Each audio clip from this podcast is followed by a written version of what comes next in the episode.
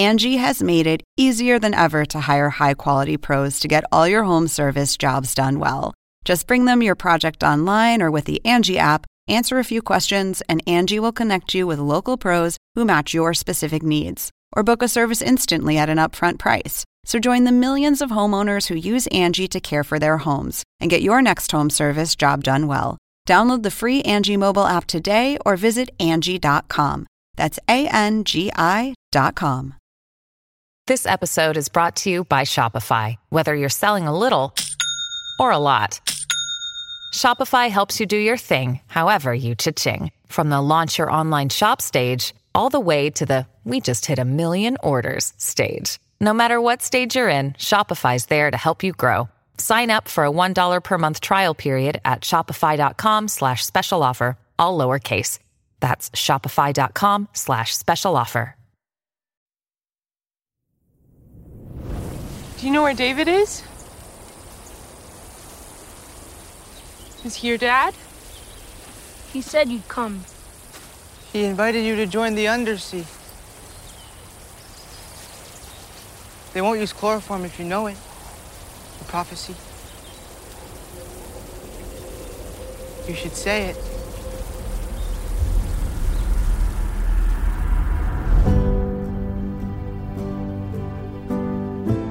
Welcome to Station 11, the podcast, a show that dives deep into the HBO Max limited series Station 11. Every episode we'll be joined by a member of the cast or crew of the show and find out not only their approach to the characters and stories, but we'll also reveal special behind the scenes insights into production in the process. I'm Patrick Somerville, creator, showrunner, and executive producer of Station 11. And I'm Angelica J. Bastién. I'm a writer and pop culture critic for New York Magazine site Vulture. Each week, Patrick and I will sit down with one of the many talented collaborators and artists from the TV series and talk about storylines, themes, and characters. We're also going to talk about what it's like to tell a story about a pandemic while living in an actual pandemic. It's going to get real. Today, we're joined by Helen Huang, costume designer extraordinaire, who will share her inspiration for some of our favorite pieces from the show, including everything going on with the Traveling Symphony and the Undersea. And we'll get into some of the pivotal moments from episode 6 Survival is Insufficient. It's so poetic, and you wouldn't say that about a space costume, you know? But like everything on the show, it's just like charming and very optimistic.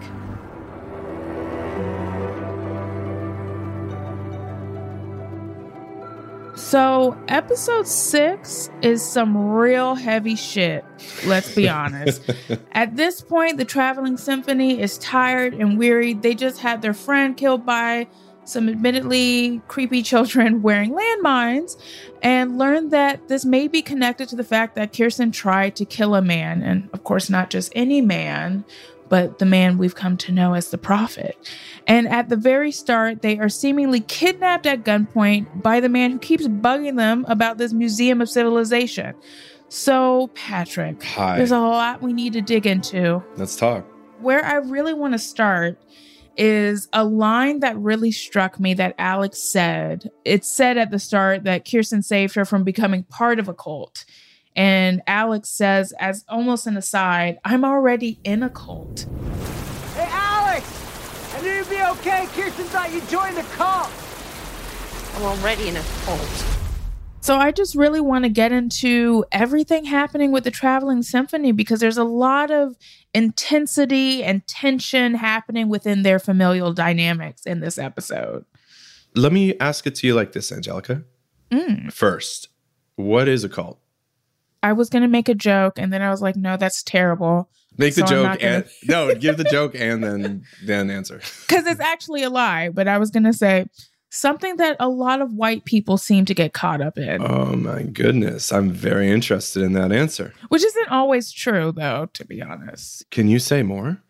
I mean, the way cults are talked about, and even like in true crime contexts, like it's very much focused on a very specific, very white coded image of some asshole white man who wants to abuse his power through charisma.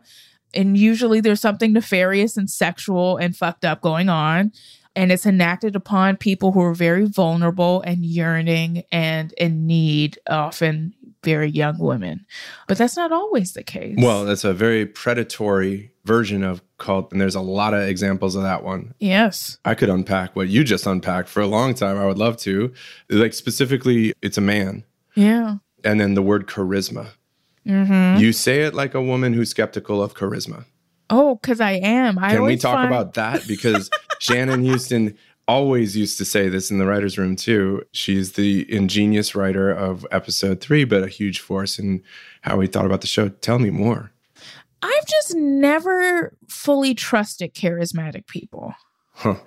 There's something about charisma that makes me very uncomfortable because it can be a very overwhelming force. When someone is like truly charismatic, I have a history with charismatic and not kind men, I think. It's, Don't go hand in hand necessarily. Sometimes do, right? sometimes do. Don't have to at all, but I think that's the magic spell, I think, of charisma.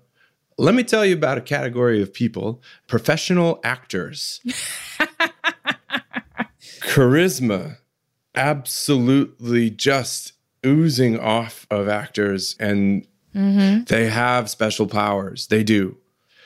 The point of my question, I think, was Traveling Symphony is a cult, also. But it's a fun cult. Come on. It's queer. It's Well, there you go. Like, welcoming. but that's what everyone in every cult thinks about their cult. You're probably right. Until they don't. Until they're like, oh, wait a minute. well, Traveling Symphony does not send children with minds on them out to enact things. But I would think you- after you watch six, neither do the Undersea. I think if you believe what who we now know as Tyler says, he lost control of the story after he got stabbed and was down for the count for a week, and the kids started telling the story themselves. The implication I think in there that's important for this episode everywhere is it is maybe a cult. He is doing a thing that's dangerous for these children. Uh, He's taking care of them also, I think. And then he's like, until you stabbed me. and uh, this is the beginning in the show where we're, we're going to put violence on trial. Our use of it, regardless of where we acquired a taste for it, and this is true of both the prophet and Kirsten. This is a one way they're the same. They picked up some things they needed to survive along the way, but we got to shed them sometimes too. I think, and that's that's the second half of the story to me.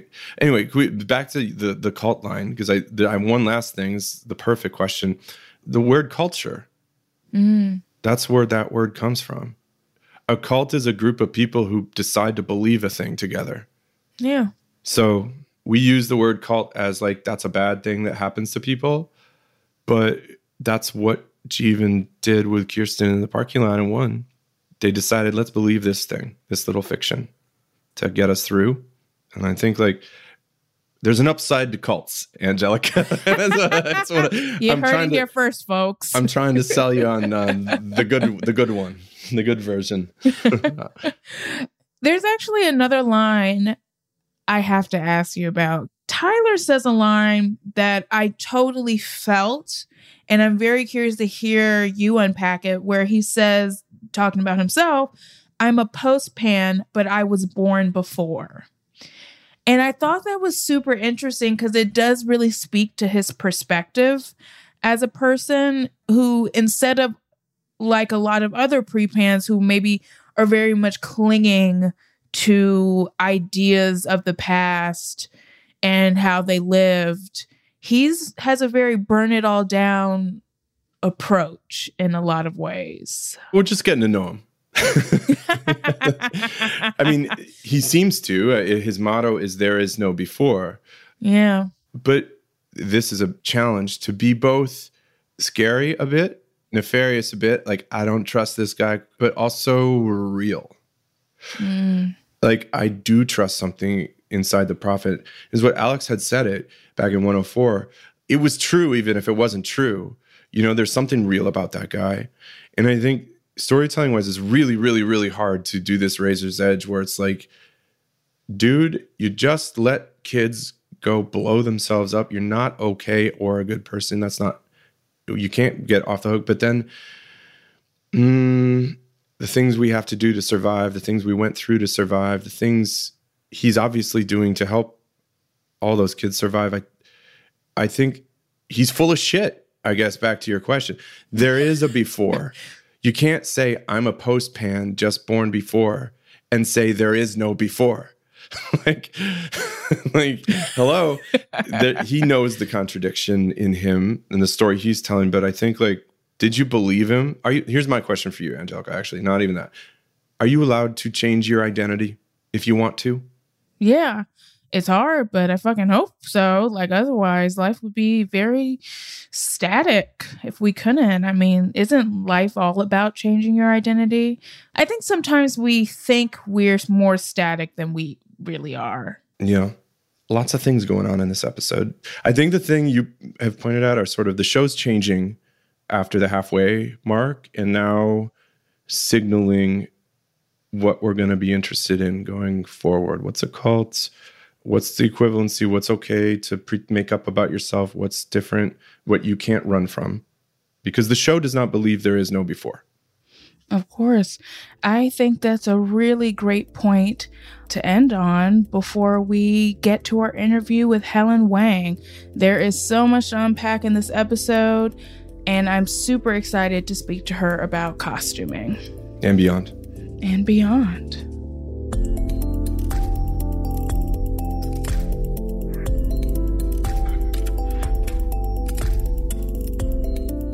All right, everyone, you're in for a real treat today because not only is Helen Huang behind the incredible costumes for Station 11, but she is an Emmy winning costume designer with an impressive resume of work.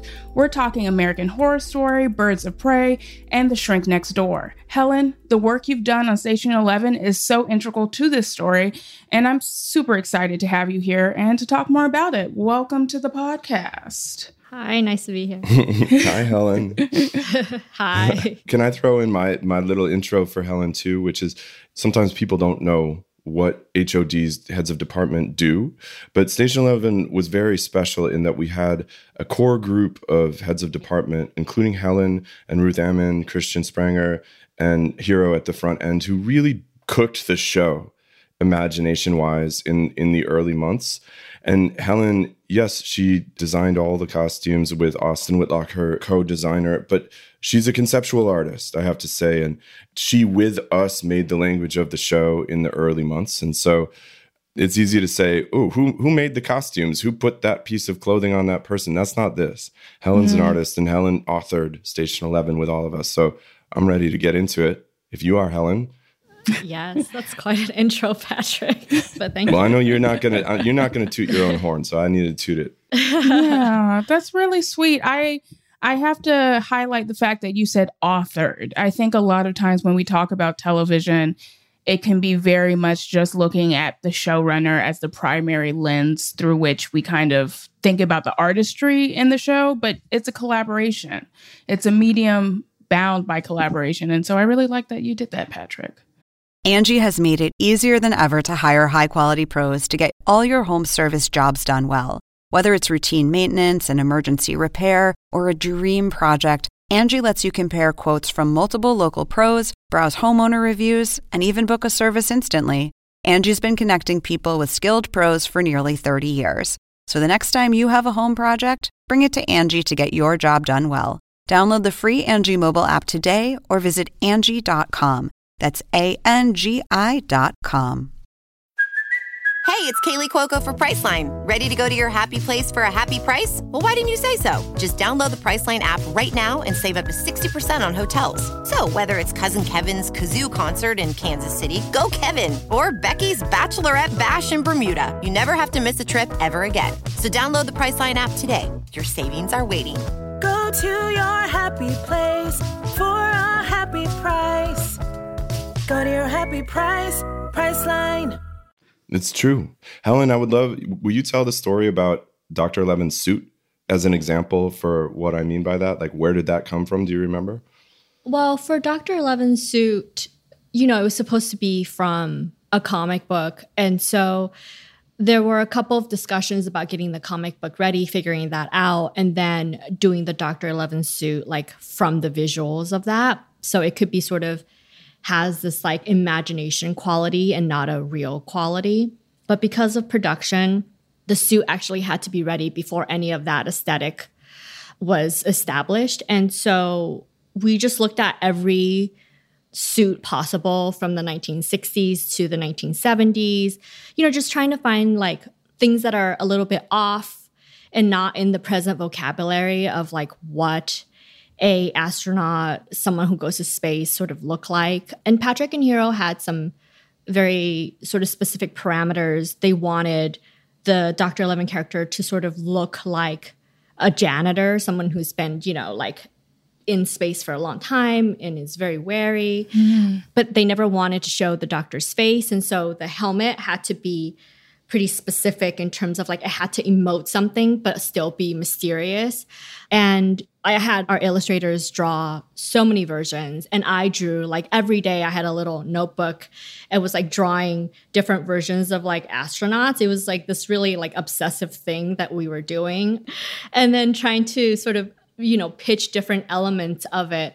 And then there came like the practical element of making it, you know, and it presented like a whole host of like new problems mm. in terms of like someone actually being in the suit, being able to like walk around. I had many discussions with Patrick and be like, what do you want him to do? Because dance, I said. I, I kept saying I wanted him to be able to dance. And then Patrick was like, please, can he like hold a coffee mug?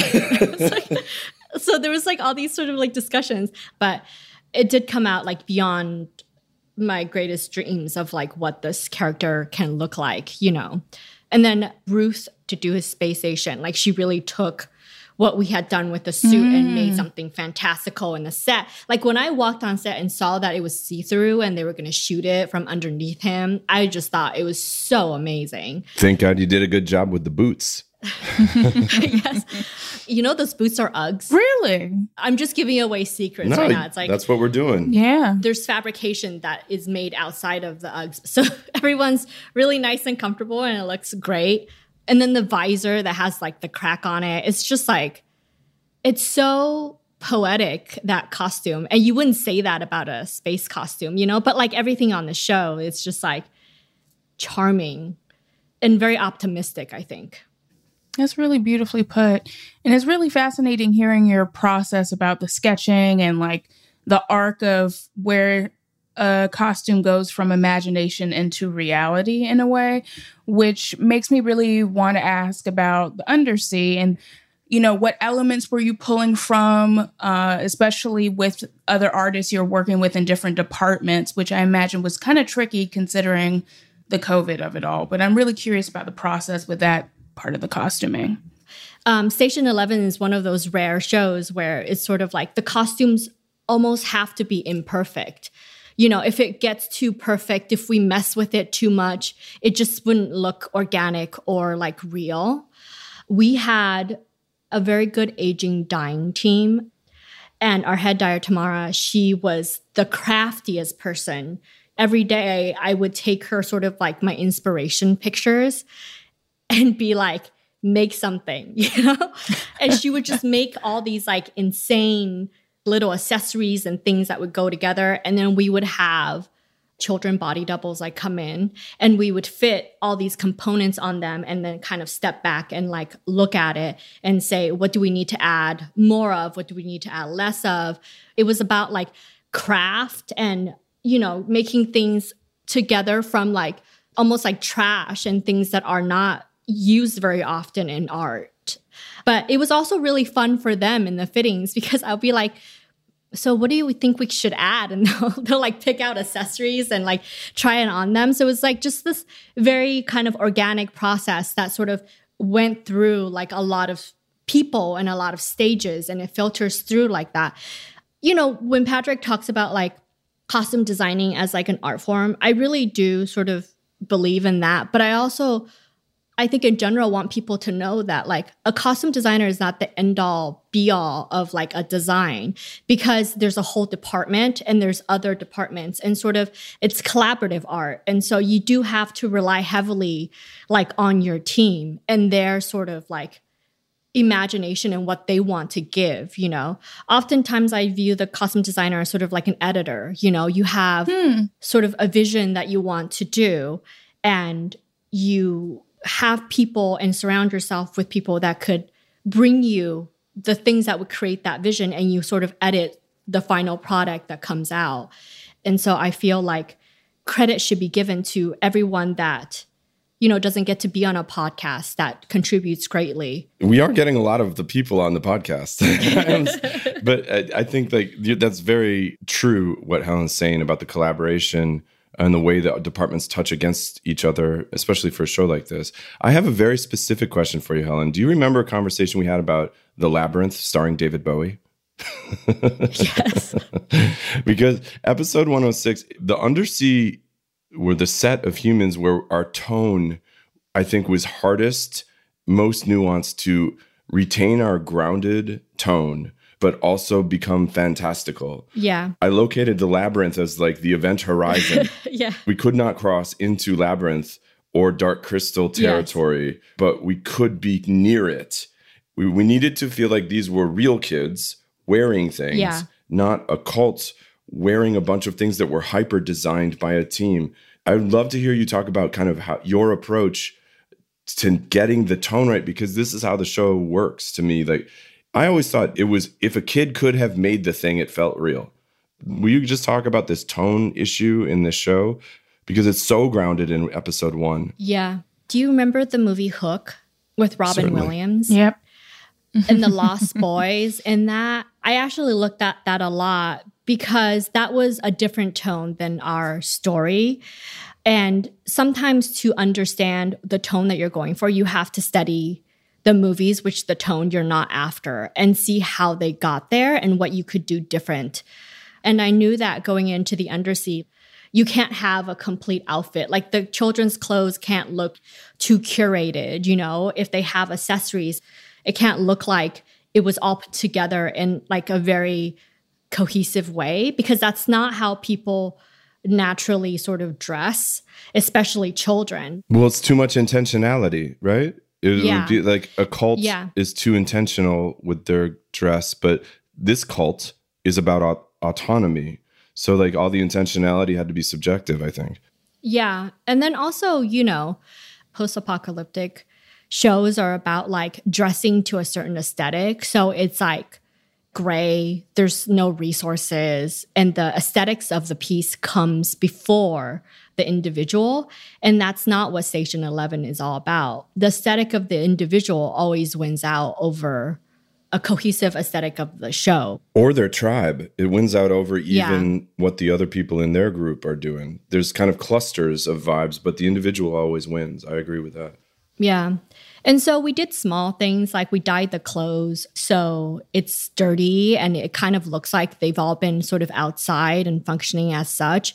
But in terms of the clothes, it was just like some people were wearing, you know, adult clothes, some kids were wearing children clothes. We just sort of tried to mesh it up a little bit. And then we did do a lot of fittings with the kid actors just to see what the right tone was when they are all together. So when they exist as a group, you don't feel like it's over stylized or anything. I think what's really interesting in hearing about all of this, like the actual process of making these costumes and like bringing that part of the world building to life, is how much we're all kind of circling around the ideas of collaboration and community, which is big on the show itself. But I'm curious to hear from you, Helen, how much was Patrick involved in collaborating with costumes? I'm curious about how he and his own ideas for the show on the page like influence things and how you two work together basically. Patrick is someone who like he's a writer and he expresses things in like a narrative. So when he gives notes, he's not like I don't like the button on that shirt. I hate that because that doesn't describe anything, you know, to me as a person. But Patrick will be like I wanted to emote this. I want this person to feel like this. And I feel like those types of notes are the ones that I most gravitate and accept because it is a challenge, but you're trying to get a feeling, which is a part of film, than rather a technical element of costume, which is like what I do. And also Patrick is like amazing because he chooses department heads. And when after he chooses them, he trusts them like wholeheartedly Mm. and really like goes to bat for like their vision. Patrick really accepts the fact that we're all working at a craft and are artists and can do the job that he wants us to do. But at the same time like helmet so he could like tell us all these qualities that he wants you know?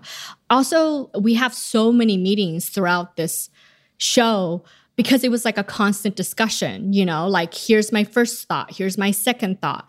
But uh, it's just like it's such a wonderful process. And when we look at pictures it's like i'm not afraid to show patrick an art picture of like a putty with like a bunch of string on it and being like i want the undersea to feel like this. And he's like yeah i get that. You know i think with dr eleven like with patrick and hiro i showed them pictures of like appliances from the 60s and i was like i really think this is what we should go for for dr 11 and they'll be like oh yeah i get it you know totally got what you meant. Well, I don't even know what to say about everything you just said, but I'll, I will just add that I so strongly believe in sort of like um, allowing expertise to organize in autonomous clusters, but also trust that communication is like very upfront and forthcoming. And I think that's the way to run a show too. Like I didn't. It's not like I'm going to walk into Helen's department and sit down at a sewing machine because a it will be bad.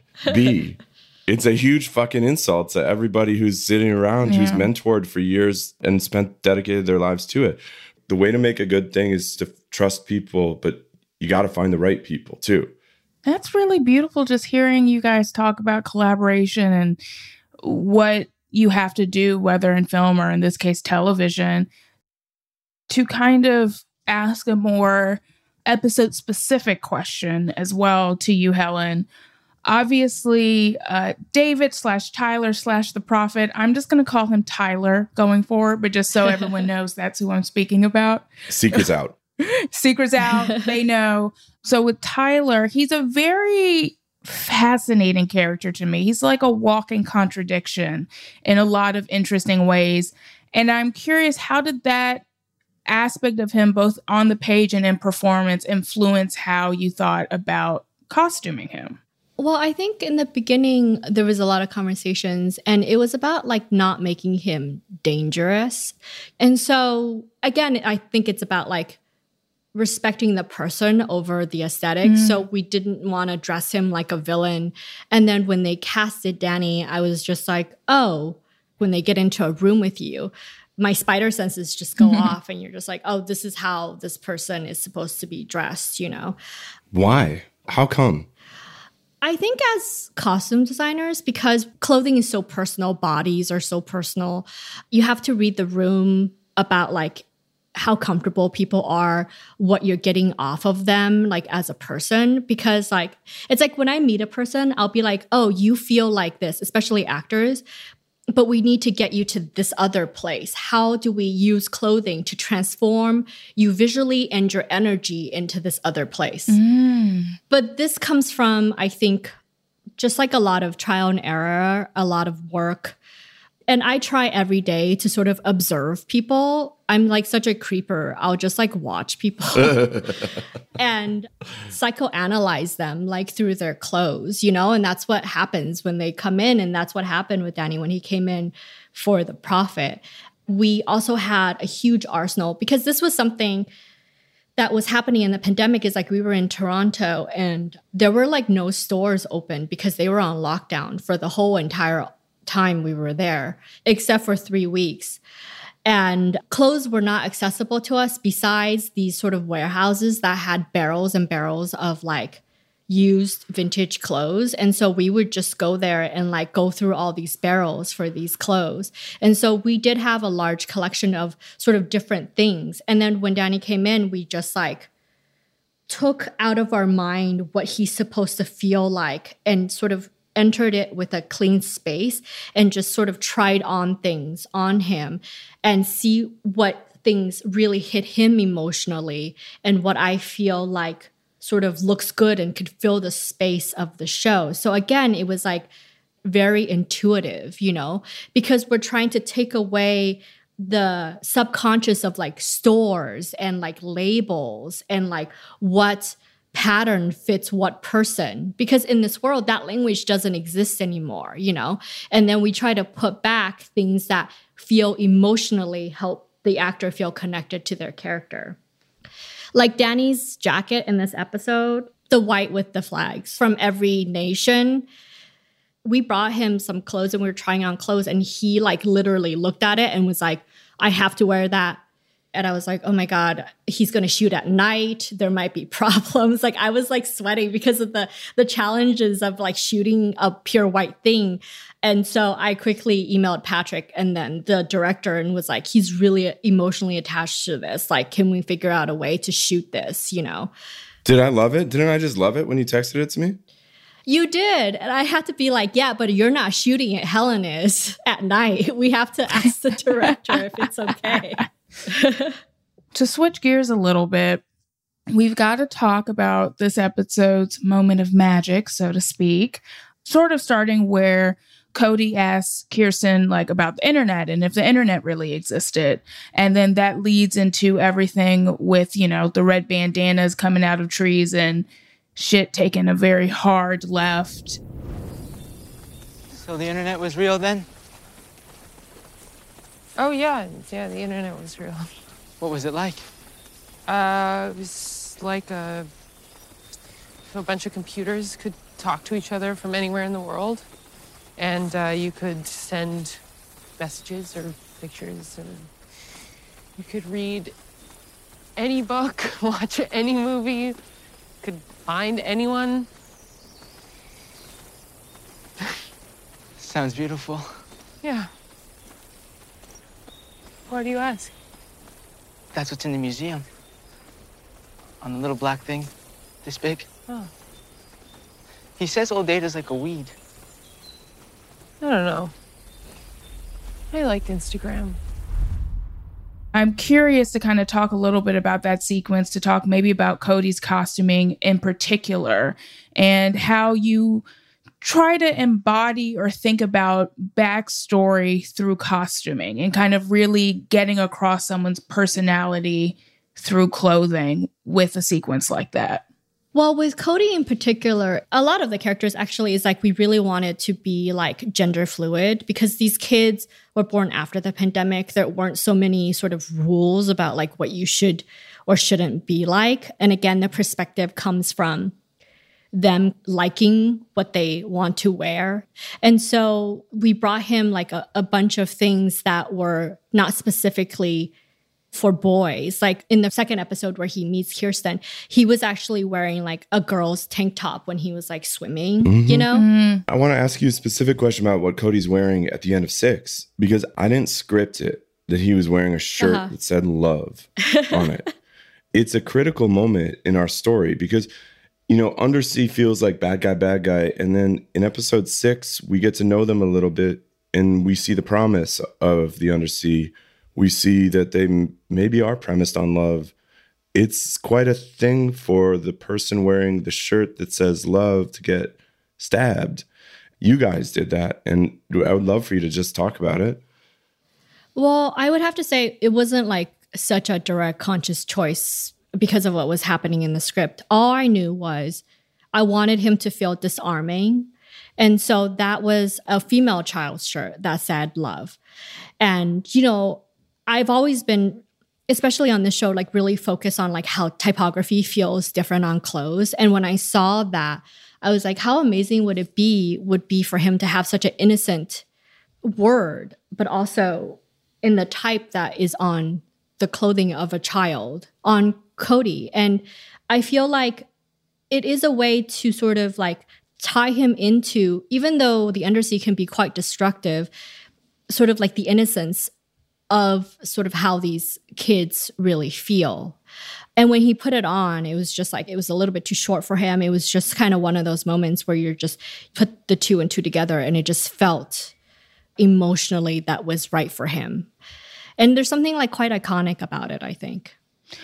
I want to switch gears a little bit for one of my last questions to you, Helen, uh, and kind of look back on episode three and specifically uh, dressing the Miranda character. Because one thing, you know, I think about a lot as a critic, as a Black woman, um, as someone just, you know, a viewer uh, and lover of film and television, is how terrible colorism is in the industry.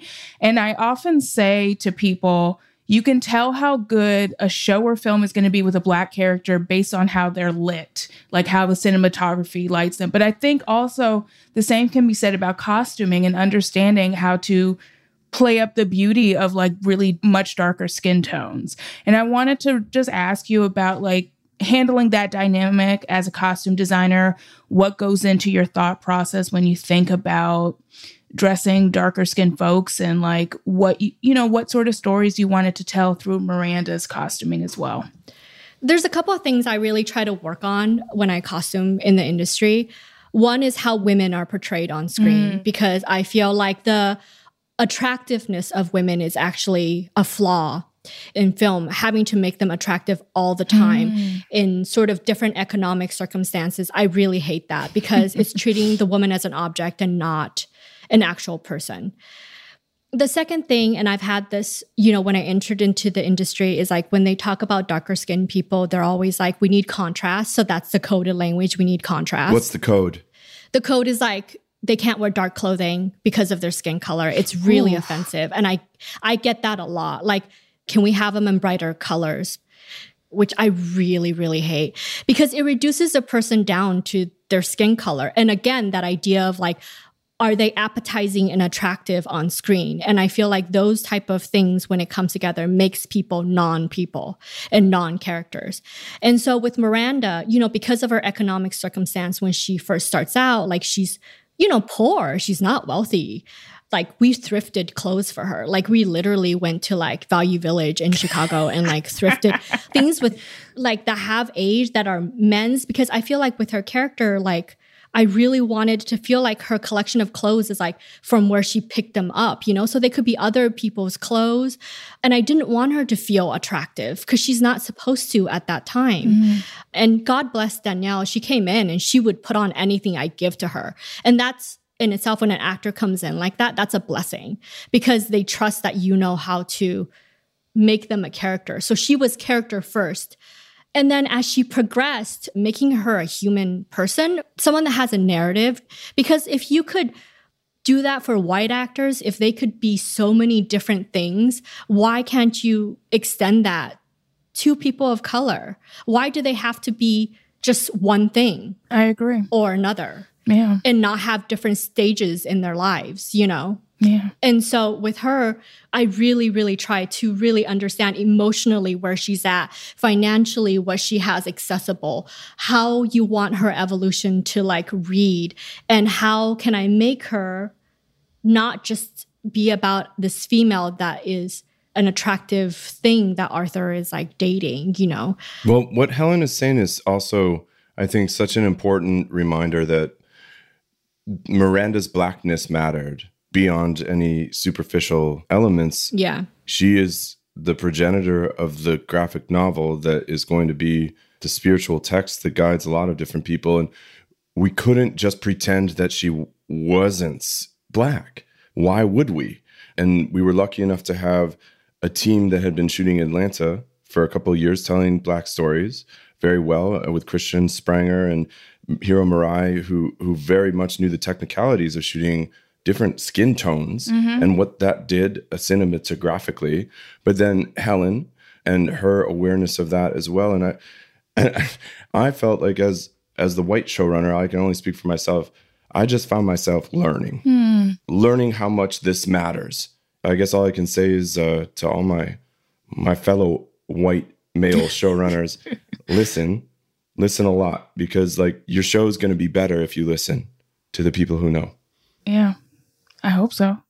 On a very different, not as heavy note, um, I really want to ask about the costuming for the traveling symphony when they're actually doing their performances because they're so beautifully textured and like dynamic and surprising. Like, I'm just like really astounded by that. I like really love it and would love to hear you talk a little bit about how you conceived of that aspect of costuming in the show and because there's such a sense of playfulness to it and i'm really curious of how you brought that to life well there were many sort of plays in the script like the first one with arthur like we really wanted it to feel very controlled mm. aesthetically to reflect sort of like how our society is now there is a very big control on what costuming theater costume like look like and then for the traveling symphony, when they're doing their performance, my thought was like, why should I do this with a Eurocentric idea of what theater costume is? Like,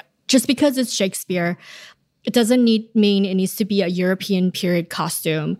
Like, why don't we make the show about something more appetizing, like art, you know? And also, if you think of these people that are in the traveling symphony, they're not professionals of any sort, really. Like, there are people who have experienced a lot of trauma through the pandemic, the flu, and have chosen the symphony and as sort of a way to navigate themselves emotionally during the time period. And so their perceptions can be very different, and the way they make things can be very different. So we looked at a lot of photography that you know dealt with like masquerades from all around the world what people wear to sort of different ceremonies and different cultures to look at like the different shapes what sort of different textures mean to people to take us away from this like American and then also the Eurocentric mindset.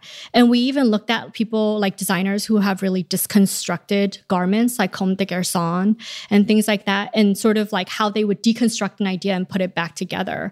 Specifically for the, the golf uh, element, Patrick was like, I just want them to you know rob a golf store. And so that's that's what we did because it was just about like what they had that was accessible. Like we were in this warehouse that had like architecture studio. And so they would have a lot of trash and our Ager dyers would literally go dumpster dive for like really? things that are discard yeah discarded and plastic into the dumpsters. And, yes. And just like bring back things with like different textures. And we just try to make clothing out of it because we think that that's what people would have done. You know, they can't just go to a fabric store and pick up a roll of fabric and do it that way. They have to think about, like, how can we get the feeling of something? But not make it too recognizable. Your people were sifting through the wreckage, which yes. is a line from the show, but we had to. You wouldn't have done that if it wasn't a pandemic. No, we would have bought more things, but it's just like there was no resources. And so it's like, life imitating art in a way. And also, it came out with like the best sort of aesthetic because we really had to like problem solve and like make things work. You know, a lot of the costumes were built out of like rotten fabrics that we found in those barrels, you know, and like what we could sort of get our hands on. And so those are just like such a pride and joy. Austin, my ACD, and he co designed some of the episodes, was like, working on Station 11 is like being in a high school art class. And every day you get to do something creative and think about art and just kind of play. And, you know, now that it's over, reflecting back, it's like joy. It's like pure joy. Mm, God, that sounds beautiful. Hearing you guys just talk about the making of this show, it actually brought to mind a quote from Bell Hooks, an amazing feminist scholar who is the reason why I write in many ways and who recently passed, where she said, Love isn't a feeling, but a practice. You know, I'm paraphrasing there, but that it's an act. It's something you do and put into motion. It isn't just a feeling, it's something you have to show and put into the world. And I think you guys have done that with this show on multiple levels. And so I just want to say thank you, Helen, for coming on and talking so beautifully about collaboration and what it takes to bring something as beautiful as this show to life. Thank you so much. I love this interview. Thank you so much, Angelica. Thank you. I love all your questions. They were so oh, good. Thank you.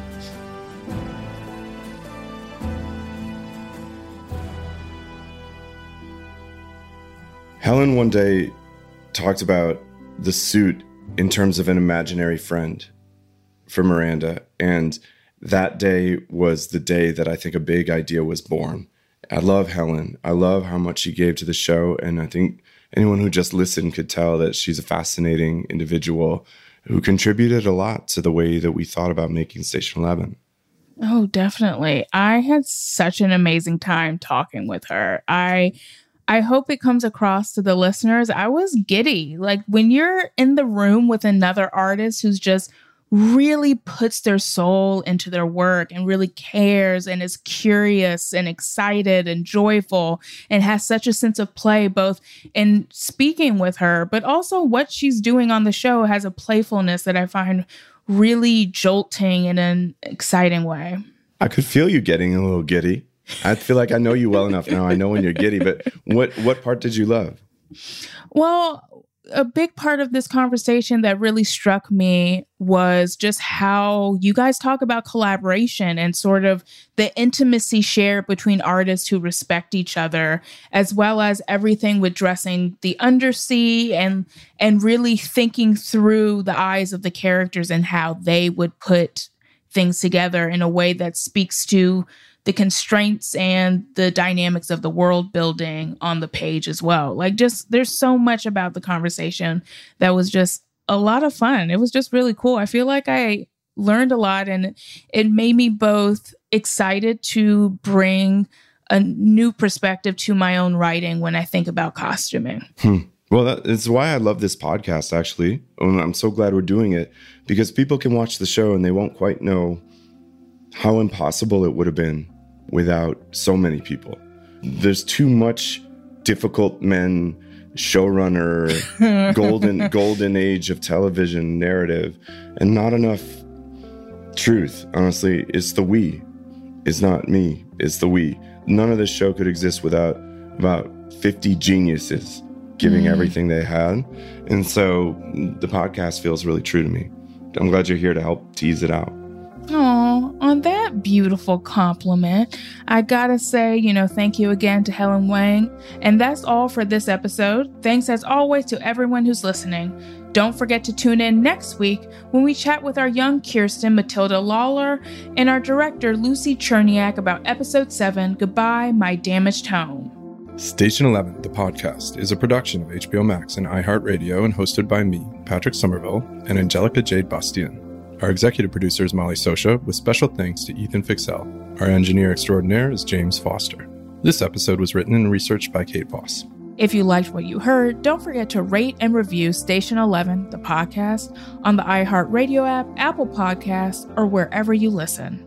And don't forget to subscribe or follow the podcast for free so you don't miss an episode. And be sure to watch new episodes of Station 11 on HBO Max.